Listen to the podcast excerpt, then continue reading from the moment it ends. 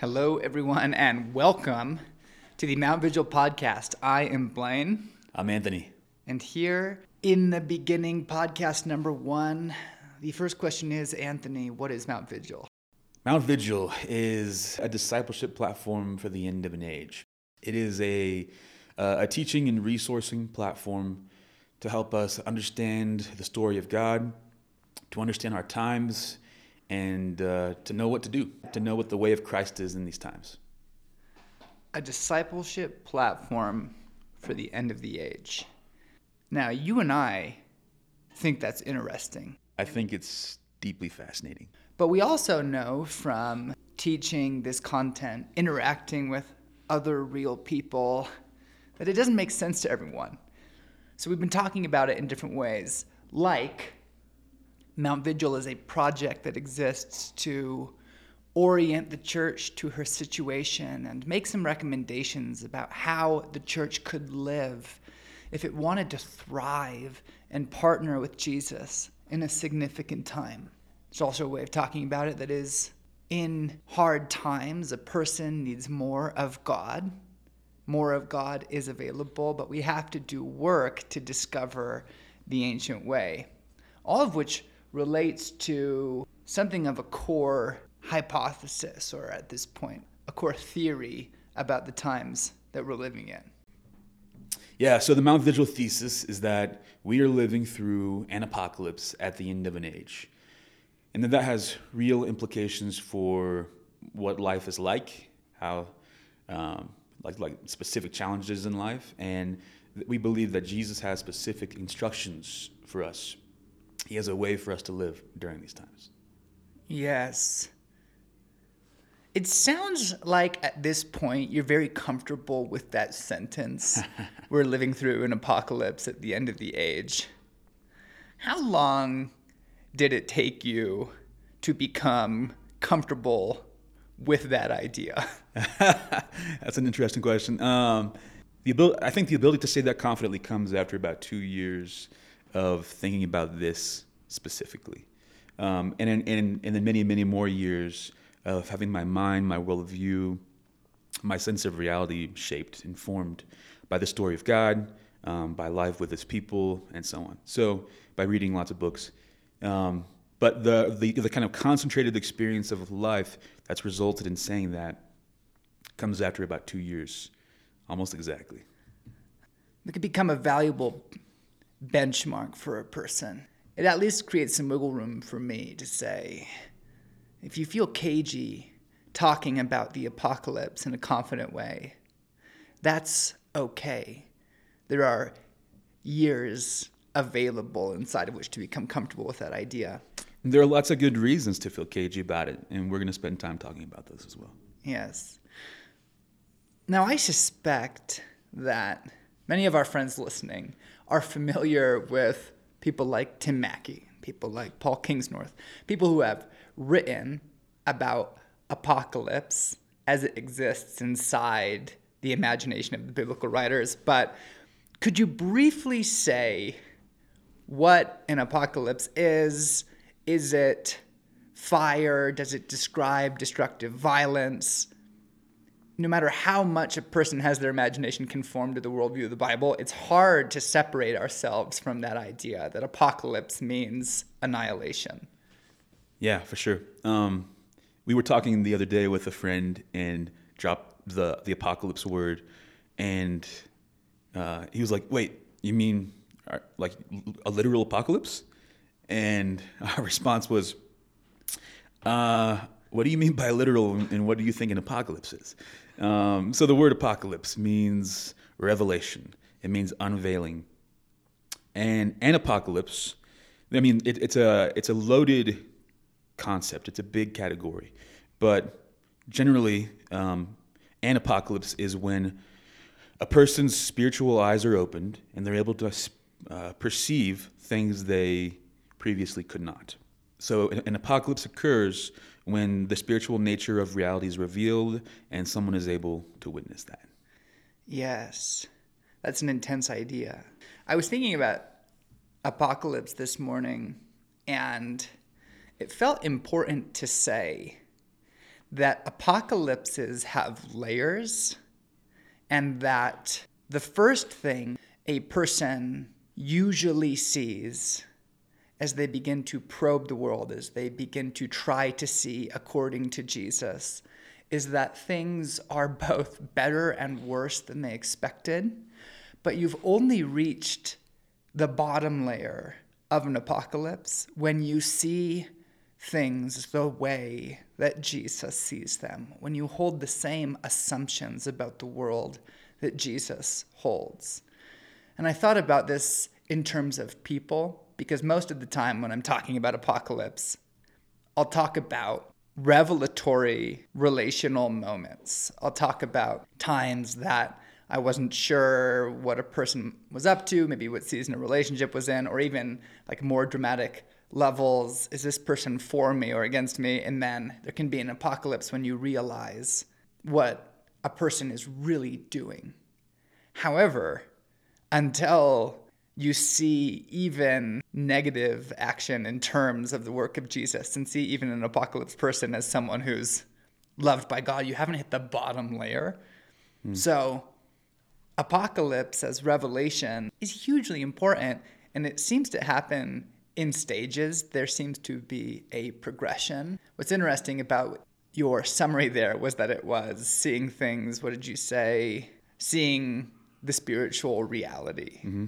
Yeah. Uh, apocalypse is a huge subject, a huge category. And I think uh, in this podcast, we'll certainly have, you know, uh, multiple episodes that are specifically about it. But that is a good summary of, it's a good introduction to the concept and a, a good clarifier for how we use the word in this, in, you know, at Mount Vigil. Yes, you're living in an apocalypse. Now, let's dive into the second half of that sentence at the end of an age. What do you mean? we believe that like history is divided into ages, that there is an overarching meta narrative to history, that there's a direction, an arc, that um, history uh, is the unfolding of a great cosmic story, God's story, and yeah, we believe that there are ways to to like to ascertain where you are in that story, and we think that we are at the end of one of the ages of mankind. We're at the end of one of the the, the very very large books.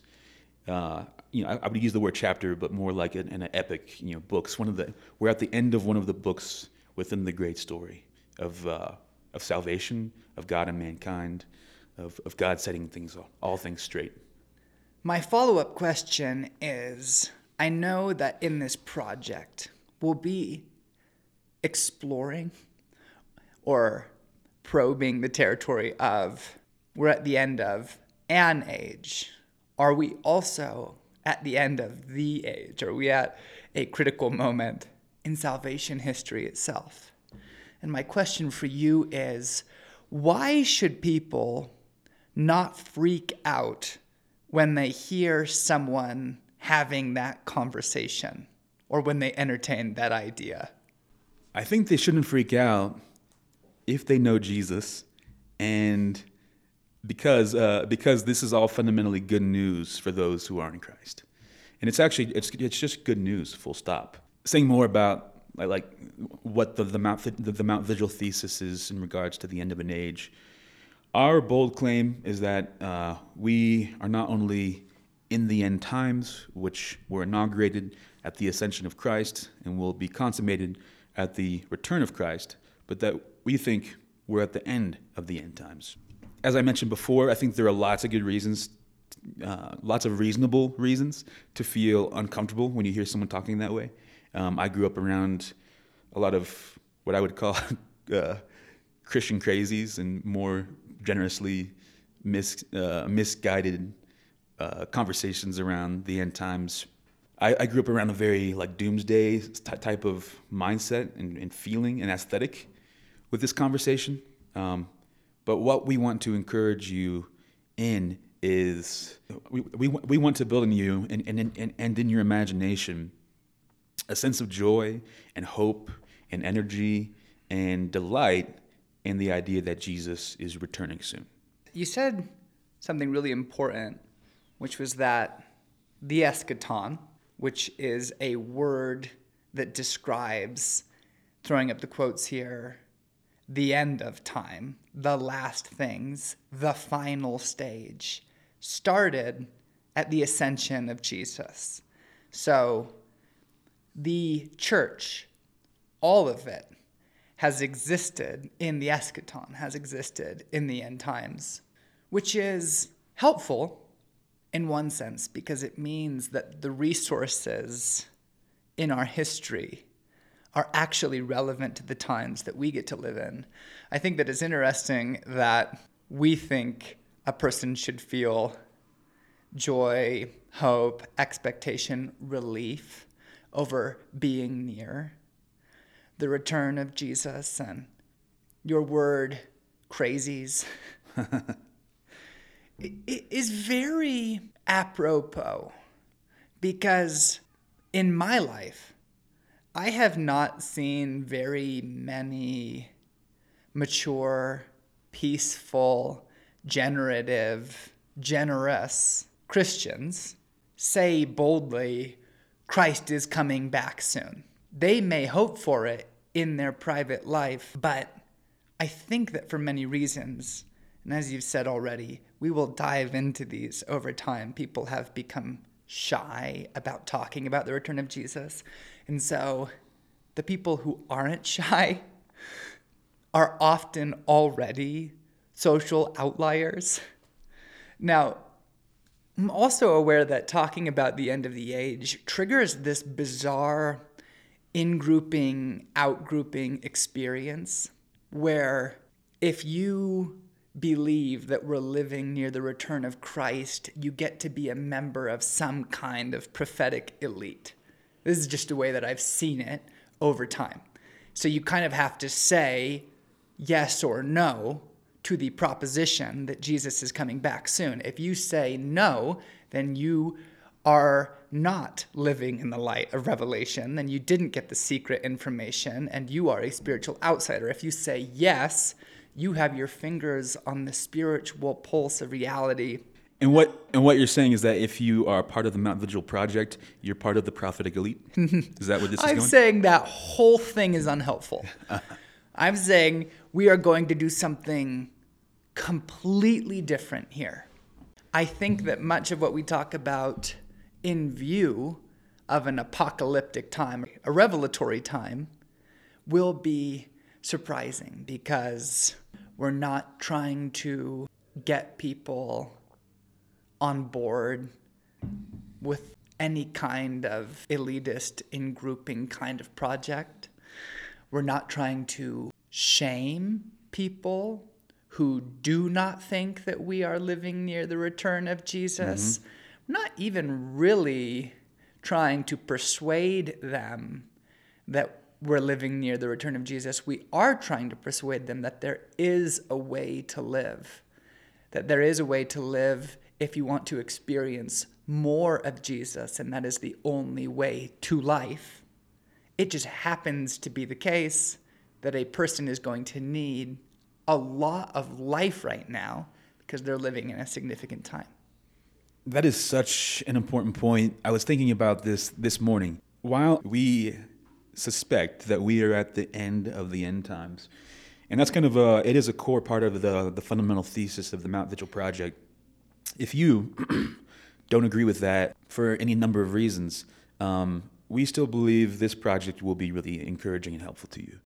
Regardless of where you are in the story of God, it is helpful to know how to read the times that you are in according to the gospel, according to the larger story of what God's doing in the world. Whether or not you agree with us that we're at the end of the end, um, it's a generally more acceptable con- uh, assertion that the church has always existed in the end times, that the end times are a real period of time, again, you know, beginning with the ascension. And, uh, and so, if that's the case, then uh, how to live given that will hopefully be helpful to you. Um, either way, it is very important for you to seek to find union with Jesus, to, to walk in the way of Jesus, uh, and to receive his life on a daily basis. And that's really what this project is about. Yeah, it's intriguing to me that even in the materialist academic space, mathematicians, ecologists, historians are beginning to believe and write that we're living at the end of an age.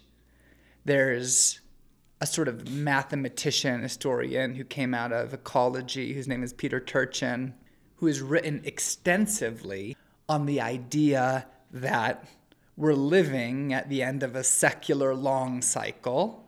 And so we should expect to see our political systems start to fail. We should start to see the fault lines in our civilization widen. And he does not have the hope of Jesus.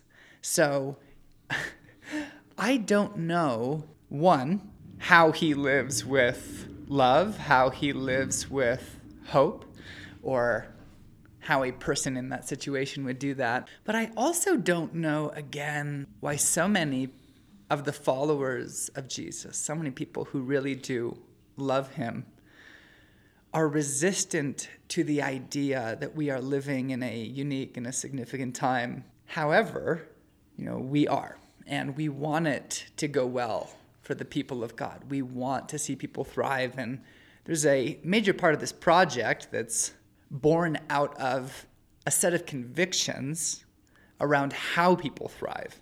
So, the next just part of this introduction that I'll toss your way is how do we think people thrive, and how will that shape the conversations that we have on this podcast? Fundamentally, people thrive when they are experiencing union with Christ, when they are filled with the Holy Spirit, and when their hearts are fathered by God. So pe- people thrive when they encounter the Holy Trinity, um, God in all His glory, and uh, in a way that that they that, that they encounter in their hearts and in their bodies and in their minds every day. Yeah, directly. Directly, directly. Not not as a uh, not as a matter of propositional assent, but as a matter of person to person intimacy. Yeah, you see, that's a little bit of a gauntlet throwdown in one sense, because you and I both grew up inside what can broadly be called Western Protestantism. In which Dallas Willard says, Our chief job is to be a brain on a stick in a pew assenting to propositions. I agree with that. I agree with that. Right. And we view salvation as a matter of belief, and we frame belief in terms of recognized statements. We'll call them propositions again, but do you agree that Jesus Christ is the only Son of God? And if you are able to think that, you're in. Now, right thinking is very important. I think it's important in one sense to position a person to have an experience and to enter into a relationship with a living God. There is a self described neurotheologian. He's, he's a psychologist with decades of clinical work. His name is Jim Wilder. He was actually a friend of Dallas Willard. And what he began to realize was that a person's propositions did not need to change their behavior, did not need to fill their life with goodness and virtue and beauty, but that a person became like the people they had attached to in love. And Jim Wilder's thesis, looking at ancient Christianity, was that the followers of Jesus needed to find practices inside of which they directly experienced God so that they could attach to God in love and take on the nature of Jesus. Of course, good theology and propositions are important because you need to know who it is that you are attaching to.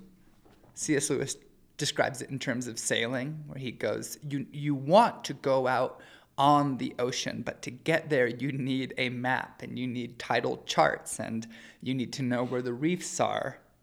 But a person who studies a map their whole life does not know what it is like to sail. And a person will never get very far sailing if they haven't mastered the charts. So they do go together, but we think that people need to structure their lives to experience God's love, the love of Jesus. That's good.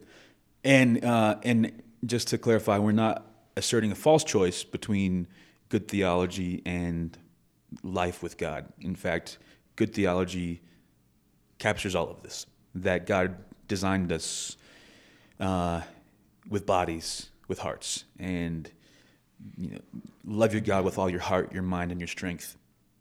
Uh, so it's actually bad theology that resulted in the sense that all there is to Christianity is learning good theology, um, quote unquote. Uh, yeah, so the ancient way of the faith, the ancient way of Christ, the ancient way of God's people has always been wholehearted and embodied. There are spiritual disciplines and uh, the way of God's people together and the sacraments and uh, various meditation practices and um, the whole rich way of, of Christ available to us. And the idea that the faith is really just a matter of propositional is kind of a, a more recent idea, the result of, let's say, Enlightenment ideas and other ideas kind of taking over our worldview. So there's nothing, there's nothing new here. Right. There is nothing new here. I think that for a long time, I thought that reality would have to change in a dramatic way in order for me to experience more of God or to directly experience God. I thought that, you know, it would be an exclusively radical set of mystical experiences, and it doesn't actually have to be like that. I think one of our convictions here is that reality is both more spiritually saturated than any of us believe, but that spiritually saturated things often feel more ordinary than we would believe, and that those things do ride together. And so we do need to experience more of God. We do need to explore the practices of Christianity inside of which people have encountered Jesus and we can expect that to look pretty gentle, pretty accessible, because our ancestors in the faith had the same nature that we do. They were people formed in the image of God, they were a lot like us. Yeah, it's good. So, much of what we will be, we will be talking about is the ancient way of Christ. And yet, this podcast isn't just another uh, spiritual living, kind of daily devotional type of podcast. Um, this project really is more specific as well, specific to our times. So, what are we going to be talking about? Um, three major streams. First, understanding the story, understanding the great cosmic story, the, the story of God beginning like really before creation and uh, going to um, the return of Christ.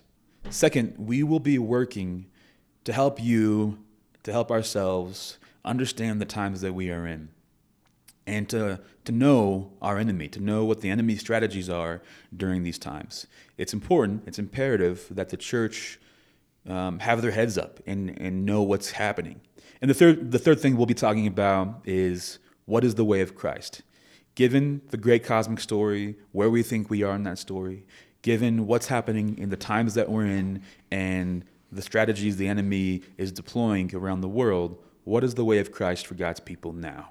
It is probably an understatement to say that interesting things begin to happen to a person when they find themselves oriented to the story of God, when they understand the strategies of the enemy and when they're embracing the way of Jesus. There's an interesting tension in the church in our times between, there's literally a book of this title, A Theology of the Ordinary, and radical transformation. Much of that tension goes away when a person makes it their goal to understand the way of Jesus. When a person begins to be transformed by Jesus, we will talk about some of the ways in a practical sense that a person could live, ways that they could begin to care for their city, ways they could begin to care for their community that are an expression of loving Jesus.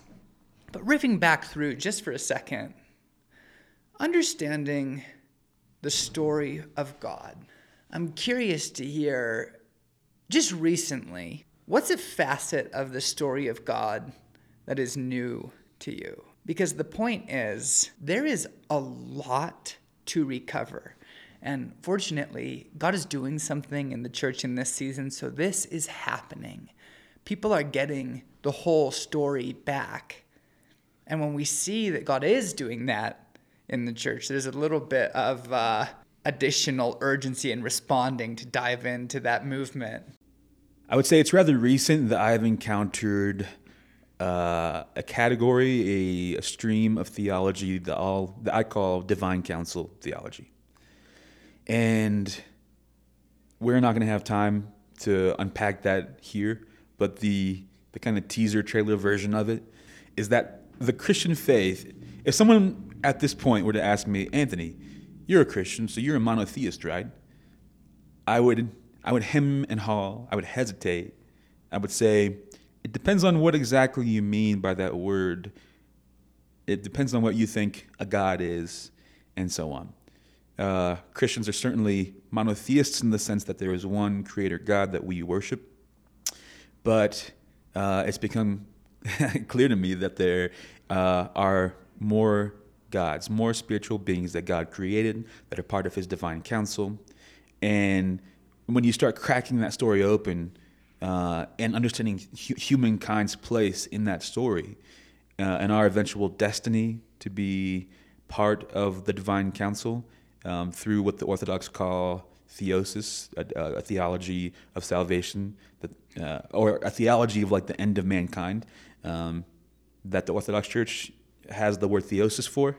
Um, it's just one of it's it's the most mind blowing uh, thing for me ever, in which uh, there's a new light shown on every aspect of my faith, but not in a way that actually changes anything fundamentally, um, as in like it's the same Christian faith, and yet it is radically overhauled. yes, I was. you just you can never really tell when you're having the conversation where people are going to check out or freak out I'm imagining people checking out of this podcast at that at this point. uh, right here. yeah. Yeah. There's you know you can think of Jews as being uh, monogamous polytheists, where they only worshipped and created a covenant with the supreme and unique creator God, where they believed in a pantheon of gods. And I was trying to explain recently why, and again, this will be a teaser but why it is actually not only more accurate, but helpful to talk about spiritual beings or small g gods than it is than angels and demons. And I think that two pieces that will really help you see reality in an accurate way are authority and worship. I grew up alongside Christians who, at least to a certain extent, acknowledged the existence of demons. They were sort of seen, and I'm thinking here of Sunday school and lectures that I heard. They were sort of seen as being minor forces of temptation. Now, that's not the way the Bible talks about them, and our goal should be to conform our imaginations to realities that's revealed in Jesus and testified to by the Bible. And when you grasp these concepts of one authority, that, it, that there are spiritual beings who actually can have a lot of permission and ability to operate within a particular sphere, that is helpful. When you understand that there are spiritual beings who can receive worship and actually uh, relate to people, that's helpful. You were having a conversation with a neo pagan recently. Yeah. Oh, it's such a great conversation. Uh, a sort of friendly acquaintance that um, who was my barista for a long time back in town. Um, and she and I had been texting because I, I knew that she was part of some uh, neo pagan uh, thing, like summer camp, almost literally. And uh, so so she she was like, how, how, like, what do you know? What, what are your practices? You, like through our text, it's obvious that that um, I don't have to introduce this to you. You even know some of my sources, um, but like, so who are you? And I was like, I'm, I'm a Christian. Um, so that's where I'm coming from. Um, I think that what you're doing is real. I think that these nature spirits and all these other things that you're uh, interacting with and these practices are real and potent. Um, but I think that it's only good to, to love and, and worship and interact with God. Father, Son, Spirit, God. Yes, and when you either were asked or thought later why you only related to one God. yeah, this this girl like was deeply mystified because she was like, "How could you know that there are many gods and that the world is profoundly spiritual and that we can access spiritual realities and power by doing things like fasting and and you know fasting vision quests in the forest or whatever and not want to do all the things available to you and my my short answer this isn't exactly how the conversation happened but my short answer was because uh, because the Christian God, Father, Son, Spirit, the Trinity, is the only one that loves you. The other ones don't. Yes, and lucky for you, the only one who loves you is also the only uncreated and supreme and unique spiritual being who became incarnate in Jesus. So, unlike the other Elohim, the other spirits, and that's great news. The Most High Creator God, before whom, after whom, beside whom there is no other. Now, understanding the times, just to riff on this a tiny bit more, there's a lot to know that you will find helpful, I think, once it's interpreted in terms of the story of God. Facebook recently changed its name to Meta and unveiled the metaverse and I follow many people who view this as a catastrophic turn, a diabolical turn. But you can only really understand what's happening there if you understand the impetus of salvation history, if you know what people apart from God are trying to do in order to get on the throne of God if you know how the rebellious spiritual powers, aka demons, are trying to partner with people in order to destroy them. And metaverses fit inside of movement that's broadly called transhumanism. That's an important thing, actually, to know about if you can read it and once you interpret it through the story of Jesus, where in which there are only so many roles available. There are really only two sides, and there aren't very many things that the various actors on the various sides are trying to do. So it's both complex and simple, but it is helpful to understand, let's say, decentralized currencies through the gospel of Jesus. It's helpful to understand ecological catastrophe in terms of the gospel of Jesus. I sent you an article recently so you could have another source on the fact that, and this was an interesting way of putting it, more than 60% of the world's insects are, in quotes, missing. they are not missing, they are gone. Now, another thing where people might stop listening is to say that we have the highest extinction rate right now that we've seen for 60 million years. Now, if you don't think the Earth has existed for that long, that's fine, actually. We're still okay. In fact, there are questions around cosmic history, both in terms of science and in philosophy, that are very interesting to both of us. But to go, there is a real ecological collapse happening. Do you know? I'm sure you know, but there is a thing called uh, solar geoengineering that is happening right now. Uh, your friend, Bill Gates, is going to shoot non toxic aerosols into the upper atmosphere to reflect sunlight away from the planet. This is the most, uh, I mean, Bill Gates isn't the only one about this. Um, lots of sort of Silicon Valley type startup, you know, uh, quote unquote do gooders are in on this type of project, geoengineering. This is the most like have you no sense of the limitation of, of mankind and our ability to understand unintended consequences to predict them to avoid them have, have you heard of the phrase and now you have two problems um, and like literally just last night i'm reading a book i always forget her name the woman who wrote uh, my side of the mountain. I'm reading another book by her to uh, my kids. And I, I in the first two chapters it introduces um, the woodpecker, the Lord Godbird, and as I'm reading it, I, I, just, without pausing to think about the impact of this on my children, I say, "Oh, that bird went extinct," and we all just paused and felt really sad, and and my daughter just looked so downcast, and uh, I had to, you know, turn it around and talk about hope of resurrection and a resurrected world and so on, but. Uh, ecological collapse is a major category of things happening in the world now and something that we need to understand according to Christ, according to the spiritual nature of reality. Yeah, you recently wrote a blog about this that was alarming to the people who read it, in which you just kind of listed some of the movements that you follow. Now, we believe that it's possible to know about these things without freaking out.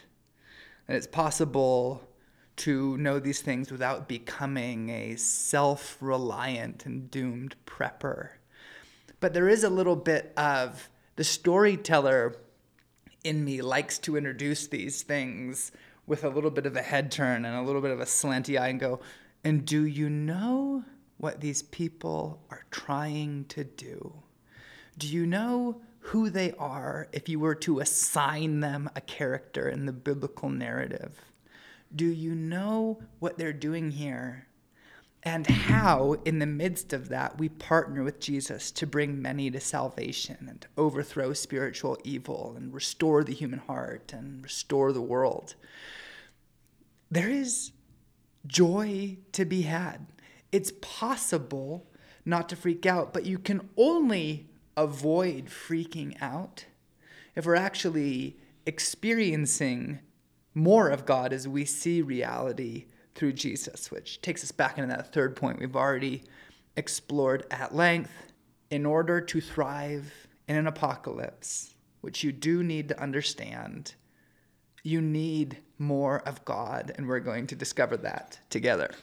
I want to call out that not only is it possible to not freak out, and to just feel dreadful all the time. When you become, after becoming aware of all the enemy's nefarious strategies, it's also possible not to become a misanthrope, not to just be prideful and feel like you're the only one who gets what's happening, and to be impatient with those who don't care or don't agree.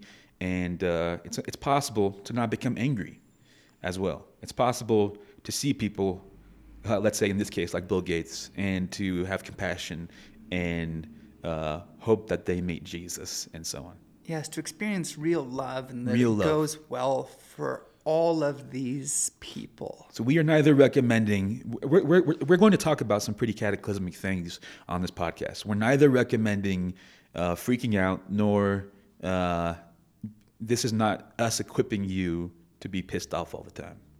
What we are recommending is seek union with Christ. I know there is plenty on the table already. It will be fun over time to unpack these pieces. Uh, the turn we do want to take, just here at the end of the introduction, is to remind you that if you want to experience God, the odds are infinitely in your favor. If you want to see Jesus, the odds are infinitely in your favor because Jesus is in pursuit of you. He wants to be seen by you. He wants you to see his face and the compassion and the understanding and the kindness that is there. I happen to know that most people are pretty startled when they try their first imaginative prayer exercise at how easy it can be. Now, it can also be very hard as someone who tries to explore the spiritual disciplines. Richard Foster has a great line on them where he goes, In one sense, the spiritual disciplines are very easy. In another, they're extremely hard. And that is true. But if you want to experience the relief that is available by turning your heart towards Jesus, the good news for you is that Jesus wants to be seen by you. He wants to stoke that in your heart. He wants to comfort you. He wants to give you an inextinguishable life for the season that you have been given to live in. And so we are just going to try something very, very simple right here, which is to become aware in our body slash soul, more on that another time, of the presence of Jesus. God is with us. God is with us in the Holy Spirit. And so it's true that if you're driving or running or canoeing or making dinner, you are not alone. God is with you. And it's still really wonderful to become aware of that fact on purpose. And the way we'll do that right now is just two things. One, we'll become aware of the present, which is the last moment most people are attentive to. C.S. Lewis in the Screwtape Letters wrote that the present is the one point at which time touches eternity said it's ablaze with the light of eternity. And that's true. So we become one of the ways to become aware of the present, just to return to the moment where the grace of God is actually available, not the future, not the past, is your senses. What are you hearing right now? I just heard a car go by on the street outside. The textures. What are your hands and feet touching? And then a great one can be the texture and the temperature of the air as you sort of breathe to go, oh my gosh, this is the moment that actually God has given me to live. What's the texture of the air? What's the temperature of the air? And then once you're there to go, Holy Spirit, show us Jesus. Jesus, if you were to walk into this scene, where, where are you? Where would you come in? Would Jesus already be sitting next to you in the car? Would he be standing across the table from you? Would he be running next to you or in front of you, running backwards to make eye contact, leaning against the wall? Sometimes when my soul becomes aware of the presence of God, becomes aware of Jesus, it kind of freaks out for a second and is usually mad or something. There usually is emotion. That's okay. But see if, as you go, Jesus is here. Can you tune in to his face? Can you see the expression there? even if you can only hold it for a second, if you bounce off, you can go back to senses. Take me back into the present moment. Take me back into sounds and smells and temperatures and textures. And then taking a breath and going, Jesus, where are you? And then as you see him, like kind of look up again. Oh, there you are in a vague way. Going to just try with the eyes of my heart and in my sanctified imagination to see what you're wearing. And then your face, if I can just see it for a moment, picture it. Like your eyes, they're usually very kind. What does he look like? And then as you see that, breathe it in. I see that you love me. I see that you actually care. And I'm going to let that be a reality. I'm going to let that land on my soul on purpose. I'm going to let that land in my heart on purpose. And you can just take a second to receive from God, to receive His life. Take a breath, return to where you are. You can pay attention to the task at hand again. There's more to unpack there there's more to discover in terms of there's a wide variety of practices, practical things that a person can do to be filled with the life of God. And we will continue to dive into those. But that is plenty for today. Anthony, what is our invitation to our friends who have tuned into episode one? Yeah, we would like to invite you to journey with us as we work to understand God's story, as we work to read the times that we're in, and as we seek Jesus, as we follow in the way of Christ. Um, the place you should go is to mountvigil.org, M O U N T V I G I L.org. And the best way to get on board is to subscribe with your email and uh, to subscribe to this podcast and tell people that you think it would be a good fit for about it. Good to be with you. We will see you uh, potentially on any of a number of platforms in the coming week. Ciao.